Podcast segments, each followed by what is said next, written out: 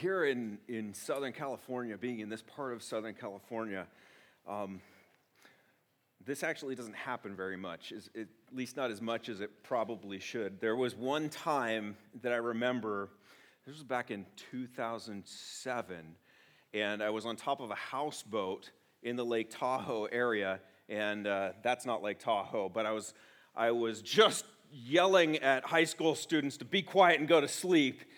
And then they finally quieted down, and, and I looked up. The most memorable time for me, at least the one that comes to mind, is, is all the way back in 1997. And I was with a few friends, and we were up at a church camp waiting at night for the arrival of the Hale Bopp comet. Maybe some of you can remember this. And we laid down in a parking lot, just flat on our backs, looking up at the night sky. And it was so dark, and the depth of that star field so rich and lucid that it just felt like it was going to swallow us whole. Have you, ever, have you ever experienced that? It's an amazing thing. And of course, the, the stars, they're always there during the day, behind the clouds even when they're, they're shaded from view from our, our polluted uh, surface glow, reflecting off that umbrella of our atmosphere. They're always there. They're always making their, their endless declaration to the glory of God. But on rare occasions, we get to see them protruding like, like diamonds against a, a blanket of black velvet. And they beg us to stop and to stare in absolute wonder. You know, people are often referred to as stars, aren't they? and in some way, they, they, they stand out from the rest of us normal people. Uh, many of them are, are quite beautiful, or they have impressive physiques, or just incredible personalities. In some cases, they actually sparkle.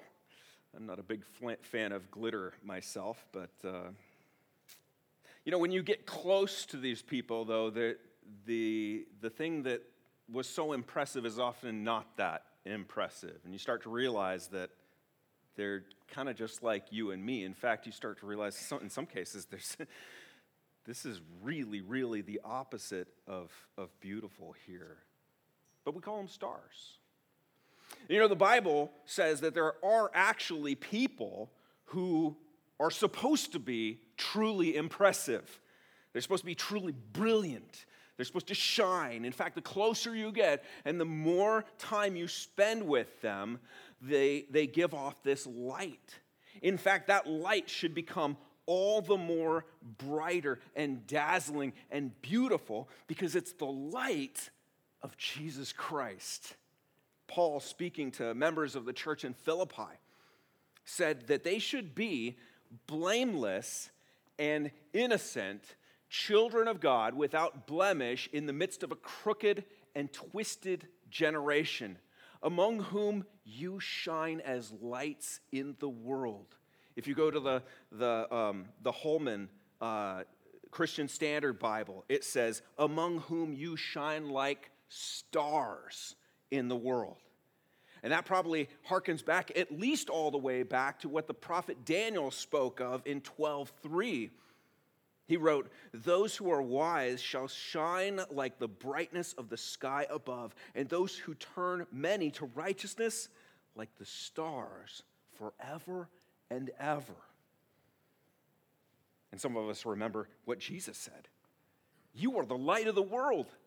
A city set on a hill cannot be hidden, nor do people light a lamp and put it under a basket, but on a stand, and it gives light to all in the house. In the same way, let your light shine before others, so that they may see your good works and give glory to your Father who is in heaven.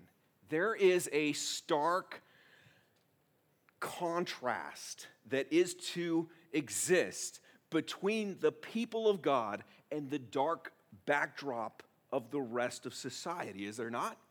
In effect, they're to stand out like stars in the black night or, or a lamp that floods its gleaming light into the, every corner of the room. Last week, we, we kind of sang a line from an old children's song, Deep, Deep, and Wide, Deep. And we went, oh my gosh, that song.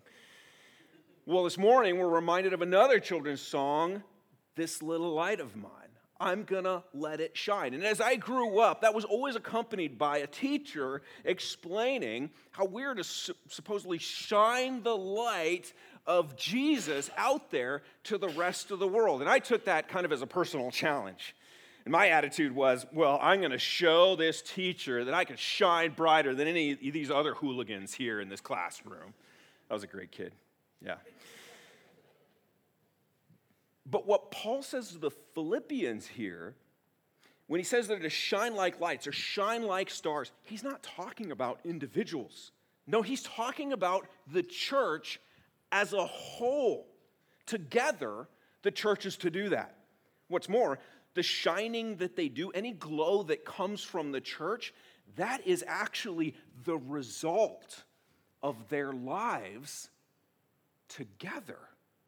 And to see that, we've got to pull back a little bit and see the larger context of Philippians here. We can pull back all the way to chapter 1, verse 27, and we discover that Paul is calling a group of Christians to live their lives in a way that is worthy of what's been done for them. He writes this Only let your manner of life be worthy of the gospel of Christ, so that whether I come and see you or am absent, I may hear of you that you are standing firm in one spirit, with one mind, striving side by side for the faith of the gospel.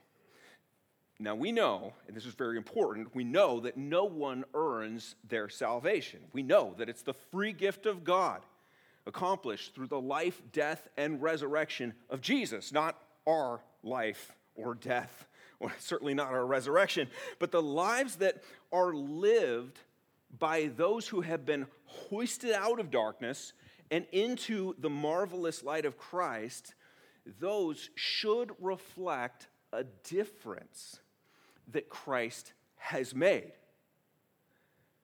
And they should also display certain evidences of the awe and wonder and, and gratitude and, and, and dumbfoundedness, if that's even a word, that there is for this awesome thing that Christ has accomplished. When you give someone a, a gift that is truly spectacular, maybe it's unexpected and it's just it's just awesome the response that you get from the one who's receiving the gift well that tells you something of just how amazing the gift is but if that response isn't there well, it tells you that either the gift wasn't really all that great to begin with, or it tells you that they really just don't get it. And they really just don't understand what it is that they've actually been given. And so, when someone who claims to be a Christian fails to live in a way that's worthy of the gospel, is it possible that the gospel is not all that it's cracked up to be? No, it's definitely not that.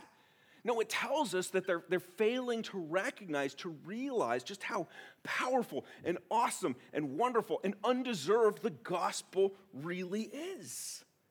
The, the nature of the gospel, the, the single greatest, most undeserved gift that's ever been given in the history of humanity, it demands that its recipients receive it in such a way that they're going to live lives worthy of it. The big question is what does that look like? Well, it looks like stars shining brilliantly in the sky. Oh, okay, okay. What does that look like? What makes Christians look like that? Well, what does Paul tell us right here in Philippians 1:27? He says it looks like Christians standing firm in one spirit with one mind, striving side by side for the faith of the gospel. And then he goes on to continue that thought in chapter 2. He says, So if there's any encouragement in Christ, any comfort from love, all this good stuff that you get from knowing and, and, embracing the gospel, any participation in the Spirit. Well, of course, there's partic- participation in the Spirit because the Spirit of Christ of the Holy Spirit now lives inside of you if you have faith in Him. If there's any affection and sympathy, complete my joy by what? By being of the same mind, having the same love, being in full accord and of one mind. The picture's clear, isn't it? living a life worthy of the gospel, shining like the stars, it looks like the people of God living together in unity. They're, they're, they're drawing near to one another, they're committed to knowing one another, understanding one another, going the same direction as one another, having the same love, the same purpose. And at the same time, they're, they're turning their backs on something, aren't they? They're turning their backs on that old way of doing things, and they're making conscious decisions to leave behind the ways that were part of that life outside the walls of the kingdom of God. We don't live like that anymore. And Paul points that out in verse 3. He says, Do nothing from selfish ambition or conceit, but in humility count others more significant than yourselves. He says, Let each of you look not, to, not only to his own interests, but also to the interests of, of others. So, this is the opposite of the, of the get out there and get mine mentality, the, the selfish, others burning, competing, shaming, stepping over, stomping on mentality that's out there. It's the opposite of that. It's, it's the opposite of love me or celebrate me or else. It's the opposite of that. It's, it's a humble recognizing that we're, we're all sinners saved by the grace of God. It's the, I want to show you the same kind of love with which Christ loved me.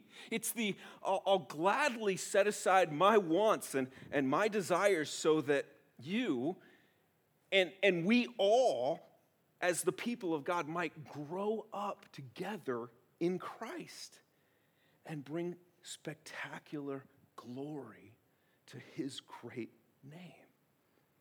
You know, in word, Christians saved by Jesus, they should look like Jesus as they give of themselves to each other. In fact, that's exactly where Paul goes next, and he gives us this picture. He says, Have this in mind among yourselves, verse 5, which is yours in Christ Jesus, who, though he was in the form of God, did not count equality with God a thing to be grasped, but emptied himself by taking the form of a servant, being born in the likeness of men. Being found in human form, he humbled himself by becoming obedient to the point of death, even death on a cross. Therefore, God has highly exalted him and bestowed on him the name that is above every name, so that at the name of Jesus, every knee should bow in heaven and on earth and under the earth, and every tongue confess that Jesus Christ is Lord to the glory of God the Father. What did Jesus do? For the sake of the church, for the sake of the glory of God, he made himself nothing for their sake he emptied himself and took the form of a servant, humble, obedient. For their sake, he became obedient to the point of death, even death on a cross. Do you know what that is?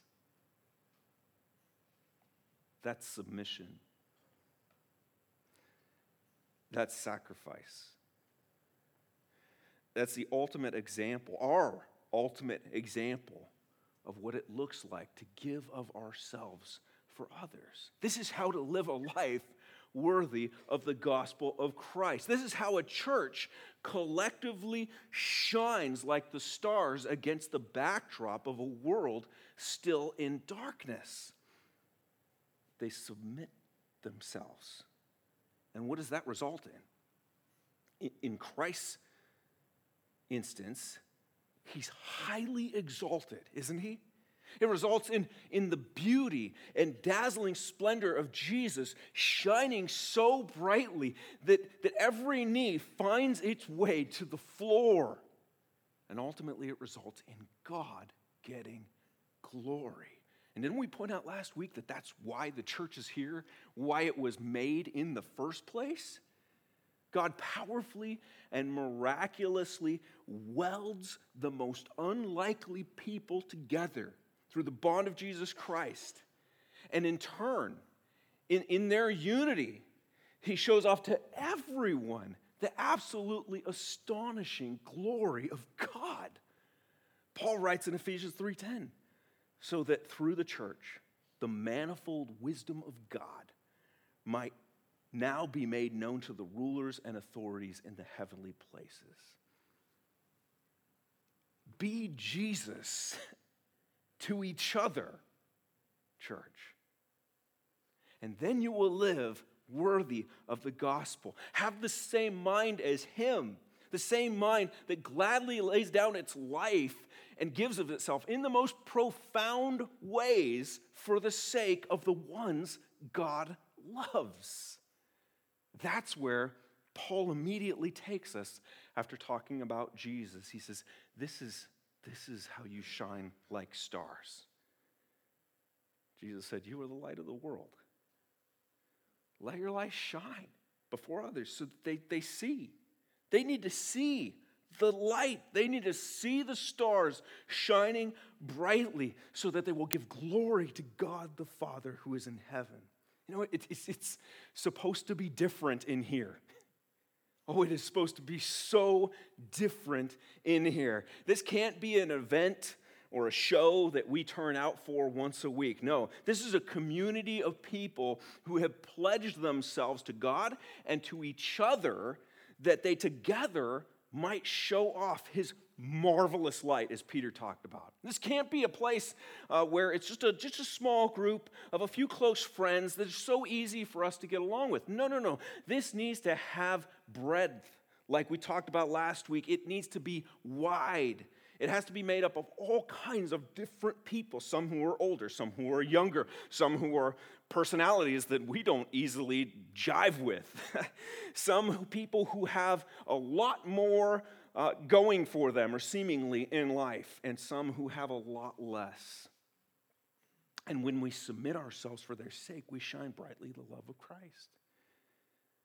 You know, this can't be a place where we just stop by every once in a while on our rotation of our favorite churches. No. The light shines in the world as they see us consistently and faithfully and devotedly giving of ourselves through thick and thin, good times and bad, and over and over and over again, showing up to invest in the same community. It's got to have depth to it, right? It can't be a place where we stand off to the side and we just keep people at a distance and fly under the radar or just be a fly on the wall. No, it needs to be a place where we pour ourselves out and pour ourselves into others. They need to know us. We need to grow from each other and we need to be able to speak in and, and even have them confront us when need be, when we're veering off course. That's when the church shines bright. We said last week that requires commitment. And that's what we're talking about this Sunday and next Sunday the covenant that we have together. This kind of love and encouragement, it can't happen without real commitment, something without the real definition to it. What does that look like?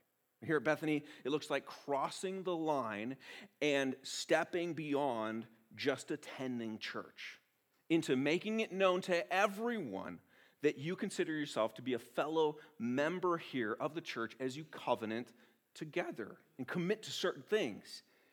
And It's important to know that the, the covenant that we have written, that's on page 16 of your membership books, and the one that actually we printed out a one page sheet for you of just the covenant. It's in the back. Dan Chikami's holding one right now in the back. This is for those of you who are already members. And you're not going to fill out a membership application here, you're already here. But the covenant is there for you to grab, to look over, to prayerfully consider, and Lord willing, for you to sign it. It's important to know that that covenant it's not just some arbitrary list that, you know, kind of like a Christmas wish list. The leaders here are like, oh, wouldn't it be great if our people were, did this and they did that? No, no, no, no. These are key elements of the Christian life that are rooted directly in Scripture. This is, this is not our church. This is Christ's church. And it makes sense then that the commitments that we make to each other are the ones that He calls us to make. It's also important for us to note that this covenant is not an exhaustive list. Someone might look at it and they go, oh, why isn't this in there? Why isn't that in? Well, this is more of a, of, of a summary.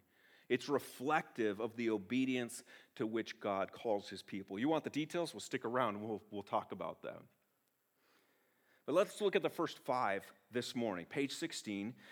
As members of Bethany Bible Fellowship, we covenant, first of all, to submit to the authority of the 66 books of the Bible as our sole rule of faith and practice. We believe that the 66 books that have been written down in the Old and New Testament are the verbally inspired Word of God. It just doesn't contain ideas about God.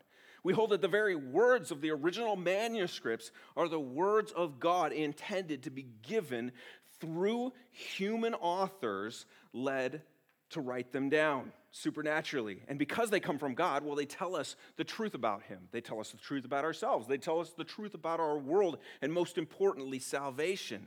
And then we believe that they can be relied upon, that they can be trusted, and that they must be obeyed we look at 2 timothy 3.16 and we say yes all scripture is breathed out by god and is profitable for teaching and reproof and correction and training in righteousness that the man of god or woman of god may be complete equipped for every good work. That means all of it. That means all of it is beneficial and all of it all of it helps correct us and shape us and transform us and equip us to be the people that God desires us to be. And not only that, but it's all that we need. There aren't outside books, outside documents. Oh yeah, there's some things that are maybe helpful out there, but this is this is all we need, and it is sufficient in and of itself. It's his word, God's word that leads us to Jesus. It's His word that instructs us to live as His people. It's His word that prepares us to shine that light of Christ. And so we, as members of Bethany, first and foremost, agree together to sit under the authority and submit to God's word.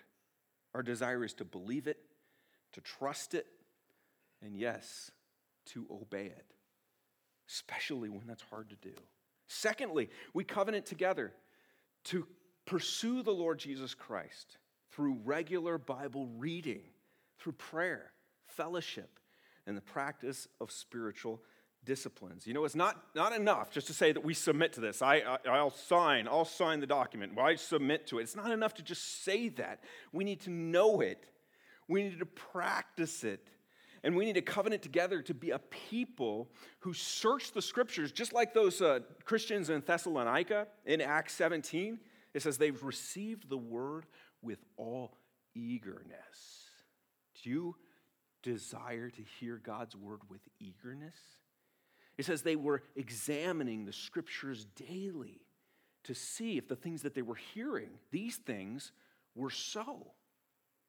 Are you just listening to some guy up here talk and you, you take it at face value? Or are you searching? Do you want to know, is this the real stuff? Or am I being led astray? If we're going to be God's people, we, we need to know this book. We're not just a club. We're not just here to sign our signature to a piece of paper. No, we are call, God's called out community to live and breathe and thrive by cultivating a relationship with Him and His people. And so, as the Bible commands us, we, we devote ourselves to this. We devote ourselves to prayer. We devote ourselves to fellowshipping together. That means meaningful conversations with one another. It means intentionally encouraging each other, like we talked about last week. It means actively seeking to build up other believers. And we practice spiritual discipline. So we don't just run aimlessly here, like Paul talks about in 1 Corinthians 9 26. No, we, we train ourselves. We work together to refine ourselves so that we don't end up, you know, overweight and malnourished and out of shape. Instead, we want to be well equipped. We want to have hearts and minds that are well adapted and closely resembling the heart and mind of Christ, that together as the physical representation of Jesus here, as his spirit lives within us, that we might live in a way that he would desire us to live. Are you committed to pursuing Christ? Are you committed to pursuing Christ likeness together with his church?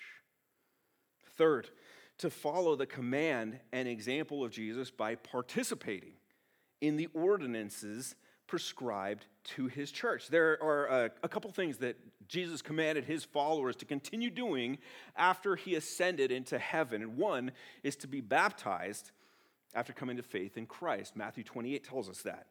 Now, being baptized is actually a very important step that is crucial and, and, and kind of a, a gatekeeping uh, door uh, through, for coming into membership into this church. And there's a reason for that.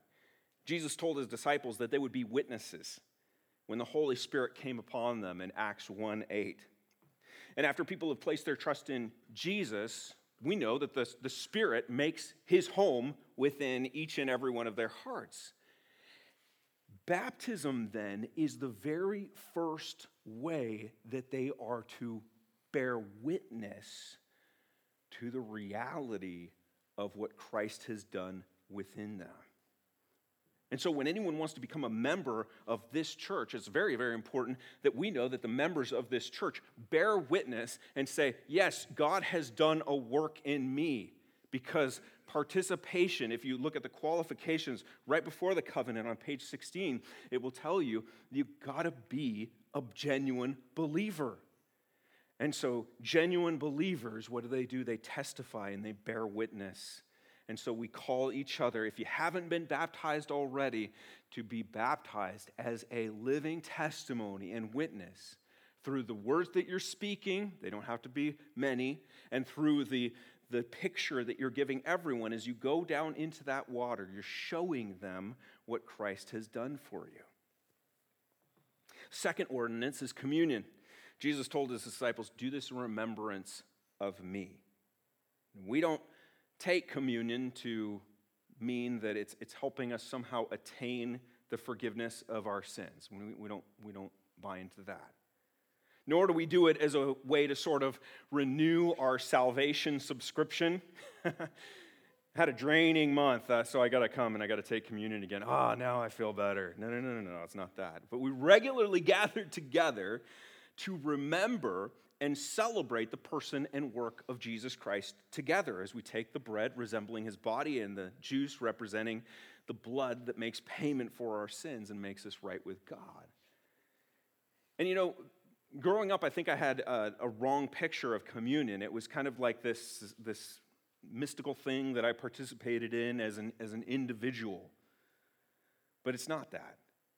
Communion is a corporate activity communion, it, it's, it's so important that members of Christ Church gather together to regularly take communion because as they do that, as you are present here to participate in that, you're telling everyone here that your hope is still built on nothing less than Jesus' blood and righteousness.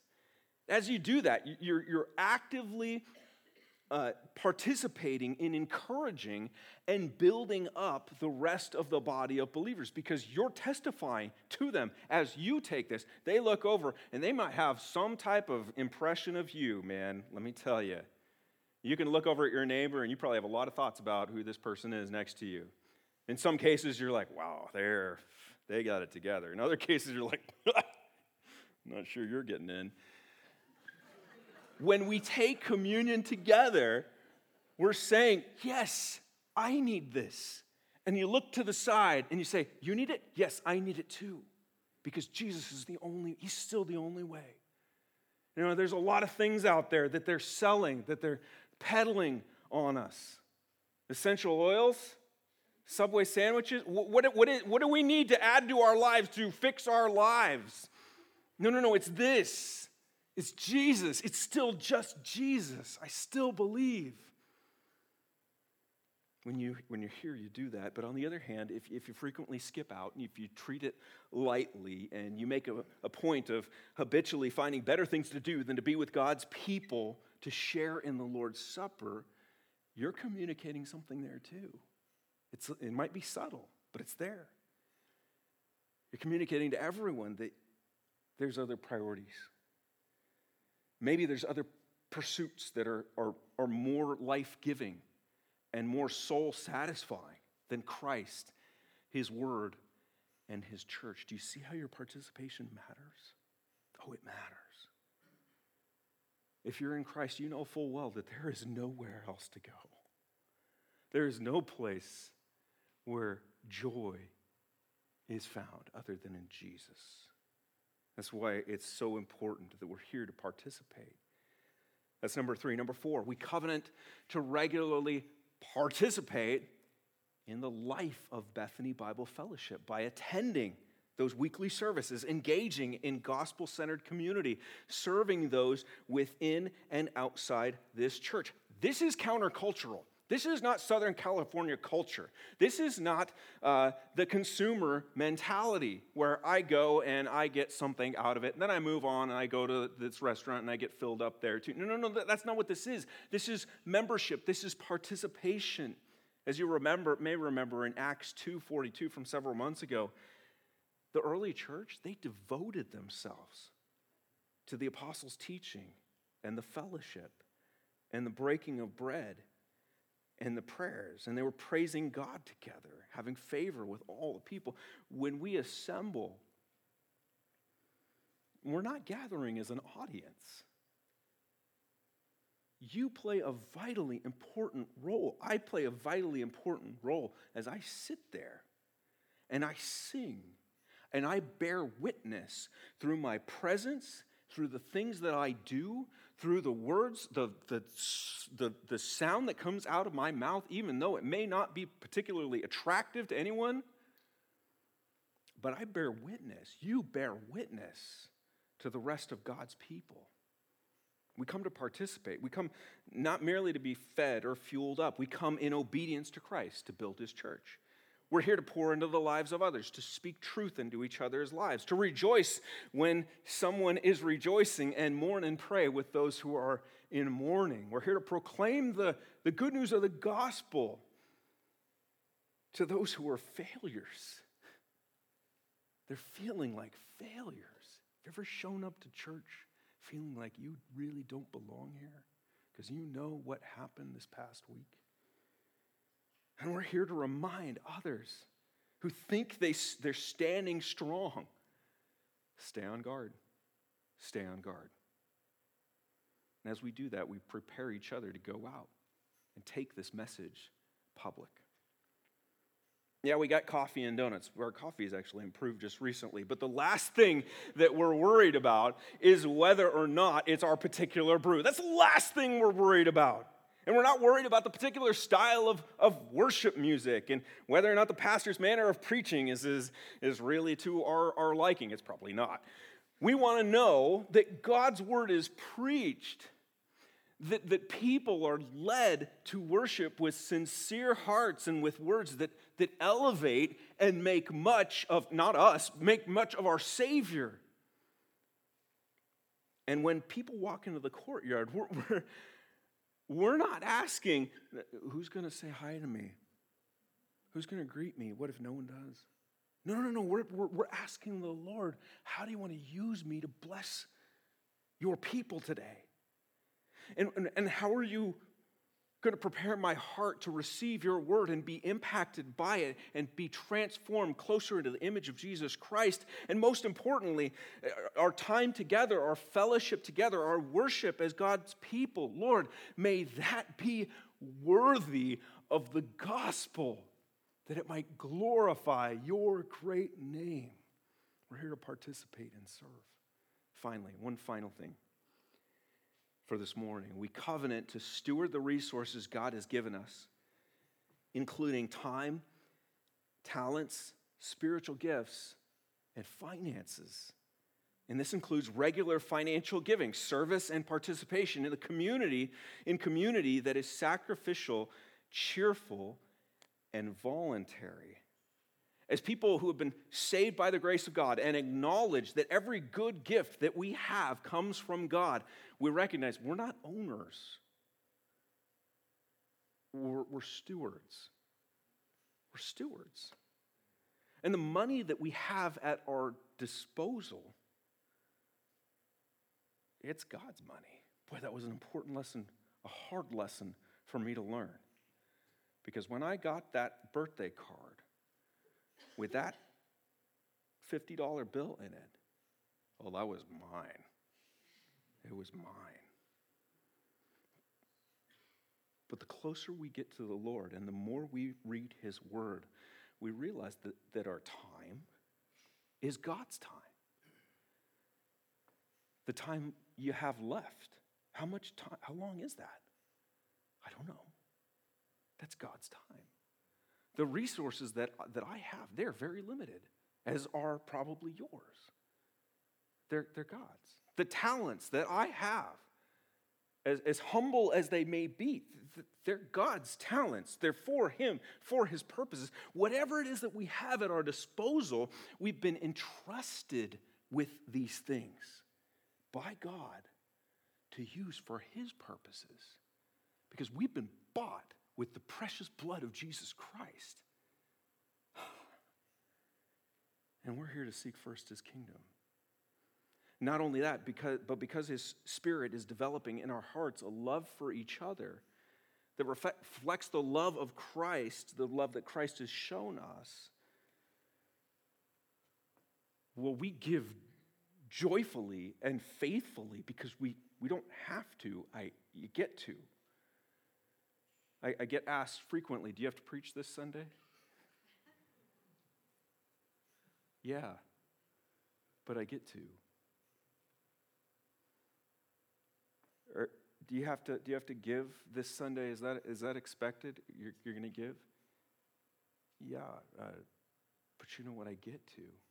I get to participate in Christ's community because Christ's community has God has used to transform me and is currently shaping me and molding me and protecting me as I go down that narrow path toward the celestial city that's just just over the horizon and we're going together.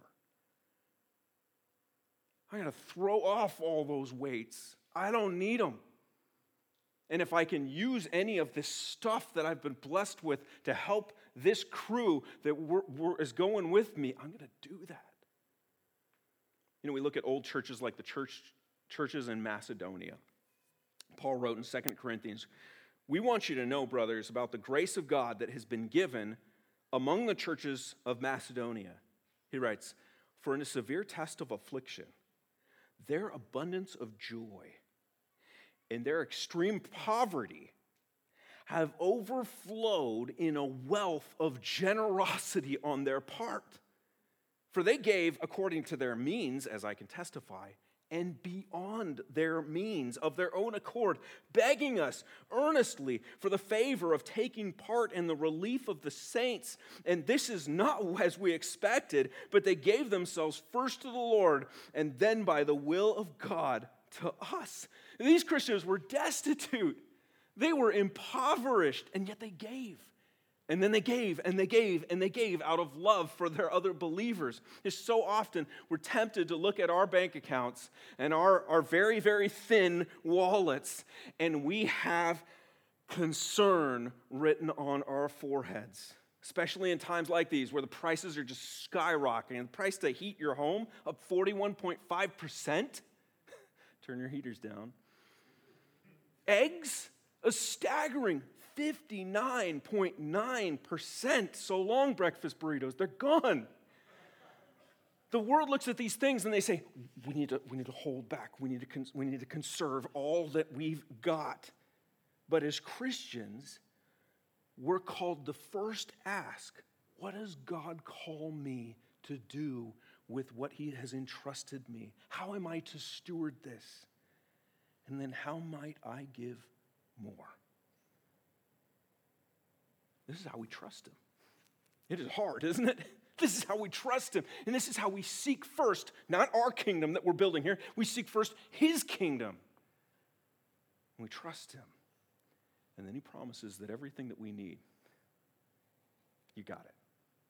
I had a conversation with someone recently who was telling me that they had some debt built up, and it was going to take them years to pay off this debt.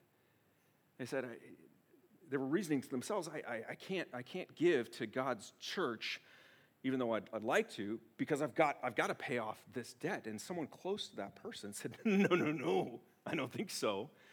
You trust God with your money now. You start giving out of obedience now and watch what happens. And I heard the testimony of this person, and they shared with me that debt that was going to take years, they paid off in a couple months. And what an incredible thing was to have this person say to me, I don't know how it happened. How could that happen? But it happened. Friends, some of you know what it's like to live on fixed income being married for the past nearly 20 years, Melissa and I have, have, have felt that crunch and, and know what it's like to give sacrificially to our church. But you know what? God's good. He tells us in Malachi 3:10, "Bring the full tithe into the storehouse, that there may be food in my house, and thereby put me to the test says the Lord of hosts. There aren't too many places in the Bible where God says, Put me to the test. If I will not open the windows of heaven for you and pour down for you a blessing until there is no more need. So many churches, they shy away about talking about this dreaded thing called money. And maybe that's because it's just, it's just not looked well upon in our world. Maybe it's because all, all the prosperity give me money, money, money, money, and more money preachers out there that have just given churches a bad name, pastors a bad name, and trying to. It's hard to encourage people to give financially, but the reality is we, we have to address this and we have to talk about it because this is something that God demands from His people. It's something that He says He will, in fact, reward them for. And it's something that we here at Bethany joyfully, freely, and gladly do for the sake of God's glory and the good of His people you know, what you do with your money and what I do with my money, that says something about the condition of my heart and the condition of your heart. Jesus spoke about it more than anything else. Where your treasure is, there your heart will be also. Friends, where is your hope? Where is my hope? Where is our faith? Are we here to make eternal investments or ones that are just going to rust and fade and burn? No way. We at Bethany are committed to voluntarily stewarding whatever resources God has given us, entrusted to us, because we're part of this community. It's building us up, and we're here to build each other up. We're running a race, aren't we? We're running a race, and we're running together. And we want each and every one of us to cross that finish line well.